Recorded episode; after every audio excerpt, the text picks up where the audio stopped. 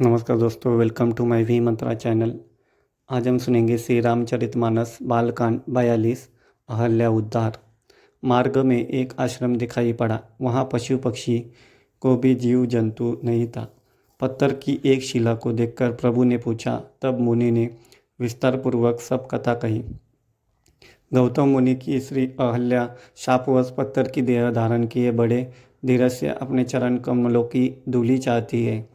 हे रघुवीर, इस पर कृपा कीजिए।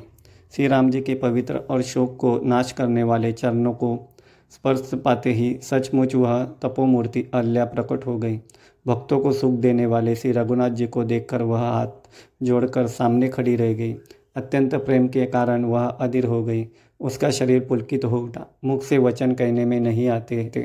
वह अत्यंत बड़भागिनी अहल्या प्रभु के चरणों से लिपट गई और उसके ने दोनों नेत्रों से जल की धारा बहने लगी।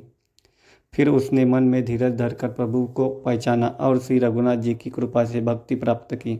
तब अत्यंत निर्मल वाणी से उसने स्तुति प्रारंभ की।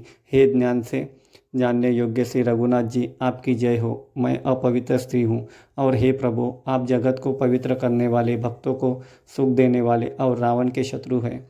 हे कमल नयन, हे संसार के भय से छुड़ाने वाले, मैं आपकी शरण आई हूँ। रक्षा कीजिए रक्षा कीजिए।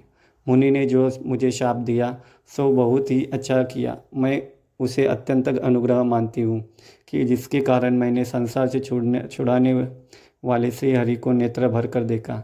इसी को शंकर जी सबसे बड़ा लाभ समझते हैं।